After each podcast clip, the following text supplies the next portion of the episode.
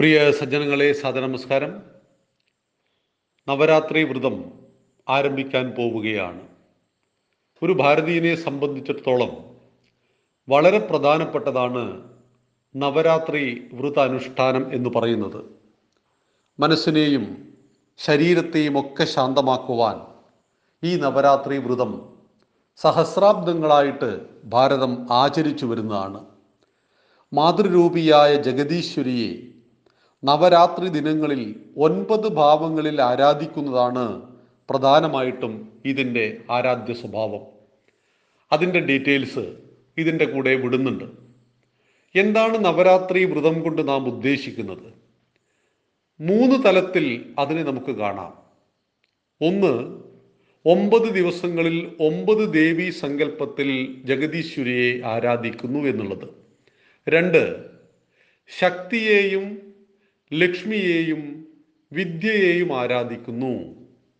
ശക്തി ദുർഗയാണ്. ദുർഗാദേവി ശക്തി സ്വരൂപിണിയാണ്. ലക്ഷ്മി ധനം. നമുക്ക് സമ്പാദ്യം ധനം വളരെ അത്യാവശ്യമാണ്. ലക്ഷ്മി ധനദേവതയാണ്. എല്ലാത്തിലും ഉപരി നമുക്ക് വിദ്യ സരസ്വതിയെ. ആ ശക്തിയും ലക്ഷ്മിയും ധനവും വിദ്യയും ഒരുപോലെ ആരാധിക്കുന്ന നവരാത്രി നവദിനങ്ങൾ ഒമ്പത് ദിനങ്ങളാണ് നമ്മളെ സംബന്ധിച്ചിടത്തോളം നവരാത്രി.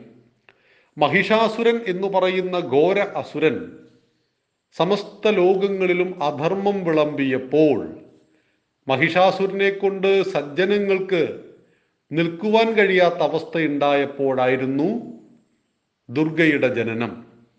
ദേവന്മാരെല്ലാവരും അവരുടെ വിശിഷ്ടങ്ങളായ ആയുധങ്ങൾ സമ്മാനിച്ചുകൊണ്ട് മഹിഷാസുരനുമായിട്ട് ദേവി യുദ്ധം നടത്തുകയും ആ ദുഷ്ടനായ രാക്ഷസനെ വധിക്കുകയും ചെയ്തു. അവിടെയാണ് നാം ദുർഗയെ ശക്തിയെ ആരാധിക്കുന്നത്. ത്വം ഹി ദുർഗാ ദശപ്രഹരണധാരിണി പത്തു കൈകളിൽ ആയുധം ധരിച്ചവളാണ്. ശക്തിയെ ആരാധിക്കുക കാരണം ശക്തിയാണ് ജീവിതം ദുർബലത മരണമാണ്. ഭാരതമെന്നും ശക്തിയെ ആരാധിച്ചിട്ടുണ്ട്. ശക്തിയില്ലാത്തവന്റെ വാക്കുകൾക്ക് ലോകത്തിൽ ഒരു വിലയുമില്ല എന്നറിയണം. ലോകം ആദരിക്കുന്നത് ശക്തിയെയാണ് എന്നറിയണം. അതുകൊണ്ടൊരു വ്യക്തി എന്ന നിലയിൽ നാം ശക്തരായിരിക്കണം. നമ്മുടെ കുടുംബം ശക്തമായിരിക്കണം. നമ്മുടെ സമാജം നമ്മുടെ ധർമ്മം ഒക്കെ ശക്തമായിരിക്കണം. എങ്കിൽ നമ്മെ ആദരിക്കുവാനും ബഹുമാനിക്കുവാനും ആളുകൾ ഉണ്ടാവും എന്ന് മനസ്സിലാക്കണം. ഇതുപോലെ നമുക്ക് ധനവും അത്യാവശ്യമാണ്. ഒരു കാരണവശാലും നമ്മുടെ ഭൂമി വിറ്റഴിക്കപ്പെടാൻ പാടുള്ളതല്ല. കാരണം കാലാകാലങ്ങളായി നമ്മുടെ പൂർവികന്മാരായി നമുക്ക് നൽകിയ ഭൂമി അത് നിലനിർത്തണം. ധനം ഒന്ന് ഭൂമിയാണ്. രണ്ട് സ്വർണമാണ്. സ്വർണം ഒരു ധനമാണ്. മൂന്ന് കറൻസിയാണ്. ഈ കാലഘട്ടത്തിൽ നമ്മൾ കറൻസി തന്നെയാണ്.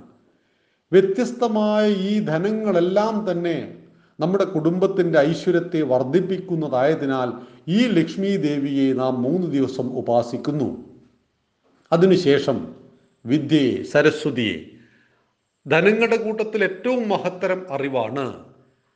ആരും മോഷ്ടിക്കാത്ത കൊടുത്താലും കൊടുത്താലും തീരാത്ത കൊടുക്കുന്തോറും വളരുന്നതാണ് അറിവ്. അതുകൊണ്ട് ഒക്ടോബർ ആറാം തീയതി ദുർഗാഷ്ടമി ദുർഗയെ ഒക്ടോബർ ഏഴാം തീയതി മഹാനവമി. മഹാനവമിക്ക് കർമ്മം ആയുധ പൂജയാണ് ഒരു വാഹനത്തെ ആളുകൾ പൂജിക്കുന്നു. കാരണം ജീവനുള്ള ഈ ശരീരത്തെ നിലനിർത്തുന്നത് കൊണ്ടുപോകുന്നത് ജീവനില്ലാത്ത ഈ വാഹനമാണ്. അതിന് ജീവനില്ല എന്ന് നമുക്ക് എല്ലാവർക്കും അറിയാം. അത് ഇരുമ്പ് കൊണ്ടുണ്ടാക്കപ്പെട്ടതാണെന്നും അറിയാം. പക്ഷെ അന്ന് അതിനെ പൂജിക്കുന്നു. കാരണം എന്റെ കുടുംബത്തെ നിലനിർത്തുന്നത് ഒരു തൊഴിലാളിയെ സംബന്ധിച്ച് ഒരു ഓട്ടോ തൊഴിലാളിയെ സംബന്ധിച്ച് ആ ജീവനില്ലാത്ത ഓട്ടോറിക്ഷയാണ് അദ്ദേഹത്തിന്റെ കുടുംബത്തെ സമൃദ്ധമായി നിലനിർത്തുന്നത് എന്നറിയണം. അപ്പോൾ ആ വാഹനത്തെ പൂജിക്കുന്നു. വീട്ടിലുള്ള മറ്റായുധങ്ങളെ പൂജിക്കുന്നു. എന്തെല്ലാം പൂജിക്കുവാൻ കഴിയുമോ നിത്യോപയോഗ വസ്തുക്കൾ അതിനെയെല്ലാം നമുക്ക് പൂജിക്കാം ശ്രേഷ്ഠമായി പൂജിക്കാം. അതാണ് മഹാനവമി. ഒക്ടോബർ എട്ട് വിജയദശമിയാണ്. വിജയദിനം വിദ്യാരംഭമാണ്. നമ്മുടെ മക്കളുടെ നാക്കിൽ ഹൈ ശ്രീ ഗണപതയെ നമ എന്ന് വിനായകന്റെ നാമം കുറിക്കുന്നു വിഘ്നേശ്വരന്റെ നാമം കുറിക്കുകയാണ്. അതൊരു കാരണവശാലും മനോരമയിൽ നിന്നും മാതൃഭൂമിയിൽ നിന്നും ചെയ്യരുത്. സനാതനം ധർമ്മപാഠശാലയിലെ പഠിതാക്കൾ പരമാവധി ഇതിനെ എല്ലാവരിലും എത്തിക്കണം ഈ സന്ദേശം. കാരണം മാതൃഭൂമിയെ സംബന്ധിച്ചും മനോരമയെ സംബന്ധിച്ചും അതൊരു കച്ചവടമാണ്. അവിടെ നമ്മുടെ മക്കളുടെ നാക്കിൽ എഴുതുന്ന ആളുകൾ സാഹിത്യകാരന്മാർ ആയിരിക്കാം. പക്ഷേ നല്ലൊരു ശതമാനം സാഹിത്യകാരന്മാരും വ്യക്തി ജീവിതത്തിൽ ശുദ്ധിയില്ലാത്തവരാണ് എന്നറിയണം. എല്ലാവർക്കും ബാധകമല്ല. സുഗതകുമാരി ടീച്ചറെ പോലെയുള്ള മഹതികൾ എഴുതുന്നുണ്ട്. വിഷ്ണുനാരായണൻ നമ്പൂരിയെ പോലെയുള്ള ആളുകൾ എഴുതുന്നുണ്ട്. അങ്ങനെ അനേകം മഹാത്മാക്കളുണ്ട്. മധുസൂദൻ നായരുണ്ട്. ഇങ്ങനെ അനേകം മഹാത്മാക്കളുണ്ട്. എന്നാൽ സാമാന്യേന നമ്മുടെ മനോരമയിലും മാതൃഭൂമിയിലെല്ലാം കണ്ടുവരുന്നത് ഒരുപാട് ദേശവിരുദ്ധമായി ചിന്തിക്കുന്ന ഹിന്ദു വിരുദ്ധമായി ചിന്തിക്കുന്ന വ്യക്തി ജീവിതത്തിൽ യാതൊരു ശുദ്ധിയും പുലർത്താത്ത മദ്യത്തിനും മയക്കുമരുന്നിനും അടിമപ്പെട്ട വ്യക്തികൾ വരെ നമ്മുടെ മക്കളുടെ നാക്കിൽ ആദ്യാക്ഷരം കുറിക്കുന്നു. ഒരു കാരണവശാലും പാടില്ല. എന്തുകൊണ്ടെന്നാൽ ആദ്യാക്ഷരം കുറിക്കുന്ന വ്യക്തിയുടെ ചൈതന്യം കുഞ്ഞിനിലേക്ക് ആവാഹിക്കപ്പെടും എന്ന് മനസ്സിലാക്കണം. ആദ്യാക്ഷരം കുറിച്ചു കൊടുക്കുന്ന വ്യക്തി മാതൃകാപരമല്ലെങ്കിൽ അദ്ദേഹം സമ്പത്തിനു വേണ്ടി ചടങ്ങിന് വേണ്ടിയിട്ട് മാത്രമാണ് ഇത് ചെയ്യുന്നതെങ്കിൽ അതെല്ലാം നമ്മുടെ കുഞ്ഞിനെ ഗുരുതരമായി ബാധിക്കുന്നതാണ്. ആദ്യാക്ഷരം കുറിക്കുന്ന വ്യക്തിയുടെ ഉള്ളിൽ സങ്കല്പമുണ്ടാകണം ഈ കുഞ്ഞ് ഇന്നേതായി തീരണമെന്ന സങ്കല്പത്തിലാണ് ചെയ്യേണ്ടത്. ഉത്തമം നമുക്ക് നമ്മുടെ ഗ്രഹങ്ങൾ തന്നെയാണ്. അല്ലെങ്കിൽ നമ്മുടെ ആശ്രമങ്ങൾ നമ്മുടെ സന്യാസിവര്യന്മാർക്കരികിലേക്ക് പോവുക അല്ലെങ്കിൽ നമ്മുടെ വിദ്യാലയങ്ങളിലേക്ക് പോവുക അല്ലെങ്കിൽ നമ്മുടെ പവിത്രമായ ക്ഷേത്രാങ്കണങ്ങളിലേക്ക് പോവുക. ഇവിടുന്നെല്ലാം നമുക്ക് ആദ്യാക്ഷരം കുറിക്കുന്നുണ്ട്. ഒരു കാരണവശാലും കച്ചവടക്കാർക്കരികിലേക്ക് മക്കളുടെ നാവിൽ എഴുതുവാൻ കൊണ്ടുപോകരുത് എന്ന് സനാതനം ധർമ്മപാഠശാലയിലെ പ്രിയ പഠിതാക്കൾ ഓർക്കുക. അങ്ങനെ നവരാത്രി ആഘോഷിച്ചു കഴിയുമ്പോഴേക്കും നമുക്ക് ഒരു ചൈതന്യത്തെ വർദ്ധിപ്പിച്ചെടുക്കുവാൻ കഴിയും. അല്പാഹാരം ജീർണവസ്ത്രം എന്നൊക്കെ പറയും. എന്ന് വെച്ചാൽ പാനീയങ്ങളാണ് ഈ വ്രതസമയത്ത് പരമാവധി നാം ഉപയോഗിക്കേണ്ടത്. നൂറ് ശതമാനം വെജിറ്റേറിയൻ ആയിരിക്കണം ഈ കാലയളവിൽ. രണ്ടാമത്തെ കാര്യം വെള്ളമില്ലാത്ത വ്രതങ്ങൾ അതികഠിനമാണ്. അത് നമ്മളോട് അങ്ങനെ ആചാര്യന്മാർ ആവശ്യപ്പെടുന്നില്ല. ശാസ്ത്രീയമായിട്ട് ശരീരത്തിൽ ഇത്ര മണിക്കൂർ സമയത്തിനുള്ളിൽ വെള്ളം ചെന്നില്ലെങ്കിൽ അത് ശരീ ശരീരത്തിന്റെ പ്രവർത്തനത്തെ ഗുരുതരമായി ബാധിക്കുന്നതാണ്. അതുകൊണ്ട് നീരിനെ ആഹാരമാക്കുന്നതാണ് നമ്മുടെ നീരാഹ നിരാഹാരം എന്ന് പറയുന്നത്. അല്ലാതെ ഒന്നും കഴിക്കാതിരിക്കുന്ന ഒരവസ്ഥയല്ല. നീരിനെയെങ്കിലും വെള്ളത്തെ ആഹാരമാക്കിക്കൊണ്ട് ശരീരത്തിന്റെ ശുദ്ധിയെ നടത്തുക. അല്പാഹാരം ജീർണവസ്ത്രം. ജീർണവസ്ത്രം എന്ന് പറയുന്നത് മുഷിഞ്ഞു നാറിയ വസ്ത്രമൊന്നല്ല ആഡംബരത്തെ ഒട്ടും കാണിക്കാത്ത വളരെ ലളിതമായ വൃത്തിയുള്ള വസ്ത്രം ധരിച്ചുകൊണ്ട് ഭഗവാന്റെ ഭഗവതിയുടെ കാരുണ്യത്തിന് പ്രാർത്ഥിക്കുന്നു. ഈശ്വരന്റെ കാരുണ്യത്തിന് ജഗദീശ്വരുടെ കാരുണ്യത്തിന്. പല മന്ത്രങ്ങളും നമുക്ക് അറിഞ്ഞില്ല എന്ന് വരും. എന്നാൽ ലളിതാ സഹസ്രനാമം അറിയാമോ? അത് മതി ധാരാളമായിട്ട്. അമ്മയുടെ ആയിരം നാമങ്ങൾ അങ്ങോട്ട് ചൊല്ലുക. അത് ഒമ്പത് ദിവസം കൊണ്ട് ചൊല്ലി തീർത്താലും കുഴപ്പമില്ല. എല്ലാം ആരാധിക്കുന്നത് ഏകമാകുന്ന ജഗദീശ്വരിയാണ് എന്ന് മനസ്സിലാക്കുക. വ്യത്യസ്ത രൂപങ്ങളിലും ഭാവങ്ങളിലും ഒരേ അമ്മയെ ഒരേ ദേവിയെ നാം ആരാധിക്കുന്നു എന്ന് മനസ്സിലാക്കുക. ഈ സമയത്ത് നമ്മുടെ കുടുംബ അന്തരീക്ഷം വളരെ ഭദ്രമായിരിക്കണം ശ്രേഷ്ഠമായിരിക്കണം. എല്ലാവരും ഇതിന്റെ ഭാഗമാക്കുന്നത് വളരെ നന്ന്. കുടുംബത്തിലാകമാനം ഇതിന്റെ ചൈതന്യത്തെ ഉണ്ടാക്കിയെടുക്കുവാൻ വർഷത്തിൽ ഒമ്പത് ദിവസത്തെ ഈ വ്രതം കൊണ്ട് നമുക്ക് കഴിയുന്നുണ്ട് എന്ന് മനസ്സിലാക്കുക.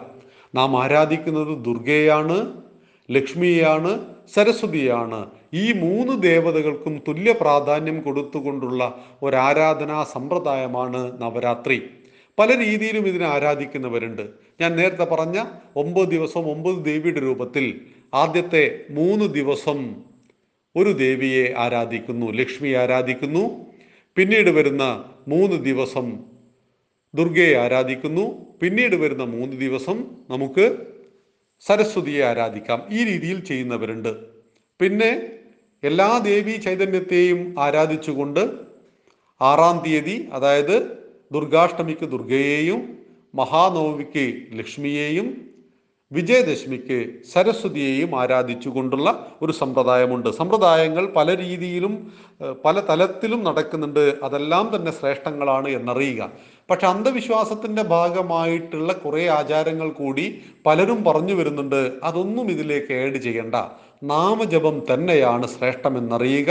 അല്പാഹാരത്തിലൂടെ വ്രതമനുഷ്ഠിച്ച് ഭഗവതിയുടെ ദേവിയുടെ രൂപത്തെ സ്മരിച്ചുകൊണ്ട് നാമജപം ലളിതാ സഹസ്രനാമം അറിയാമെങ്കിൽ ഉത്തമം അത് ചെയ്തുകൊണ്ട് മുന്നോട്ട് പോകുവാനാണ് നവരാത്രി വ്രതം നമുക്ക് നൽകുന്ന സന്ദേശം. ഒരിക്കൽ കൂടി ഓർമ്മിപ്പിക്കുന്നു നമ്മുടെ മക്കളെ എഴുത്തിനിരുത്തുവാനുള്ള സ്ഥലം നാളെ തന്നെ കണ്ടെത്തണം. ആശ്രമങ്ങളിലും മറ്റും ആണെങ്കിൽ ആദ്യമേ ബുക്ക് ചെയ്യണം. ക്ഷേത്രങ്ങളിൽ നടക്കുന്നുവെങ്കിൽ അവിടെ എഴുതുന്ന ആചാര്യൻ ആരാണ് എന്ന് നോക്കണം. നമ്മുടെ വിദ്യാലയങ്ങളിലാണെങ്കിൽ ആ നാട്ടിലെ ഏറ്റവും മാതൃകാപരമായ ഗുരുനാഥനെ കൊണ്ട് നമുക്ക് എഴുതിക്കാം. വീട്ടിലാണ് എഴുതുന്നതെങ്കിൽ വീട്ടിലെ ഏറ്റവും മുതിർന്ന മാതൃകാപരമായ ജീവിതം നയിക്കുന്ന ആളെ കൊണ്ട് എഴുതിക്കാം. ഒരു കാരണവശാലും മദ്യപാനികളെ കൊണ്ട് നാക്കിൽ എഴുതിക്കാൻ പാടില്ല. കളവ് ചെയ്യുന്നവരെ കൊണ്ട് നാക്കിൽ എഴുതിക്കാൻ പാടില്ല എന്ന് മനസ്സിലാക്കണം. മൂല്യാധിഷ്ഠിത ബോധം ജീവിതത്തിൽ പകർത്തി മറ്റുള്ളവരും ശരിയാണ് ഇദ്ദേഹം എന്ന് പറയുന്ന മാതൃകാ വ്യക്തികളായിരിക്കണം. ആദ്യാക്ഷരത്തെ കുറിക്കേണ്ടത് കുഞ്ഞിന്റെ വ്യക്തിത്വ രൂപീകരണമാണ് അവിടുന്ന് തുടങ്ങുന്നത് എന്നറിയണം. അതുകൊണ്ട് ആ കാര്യത്തിൽ വളരെയേറെ ജാഗ്രതയോടുകൂടി മുന്നോട്ട് പോകണം. നന്ദി നമസ്കാരം. വന്ദേ മാതരം.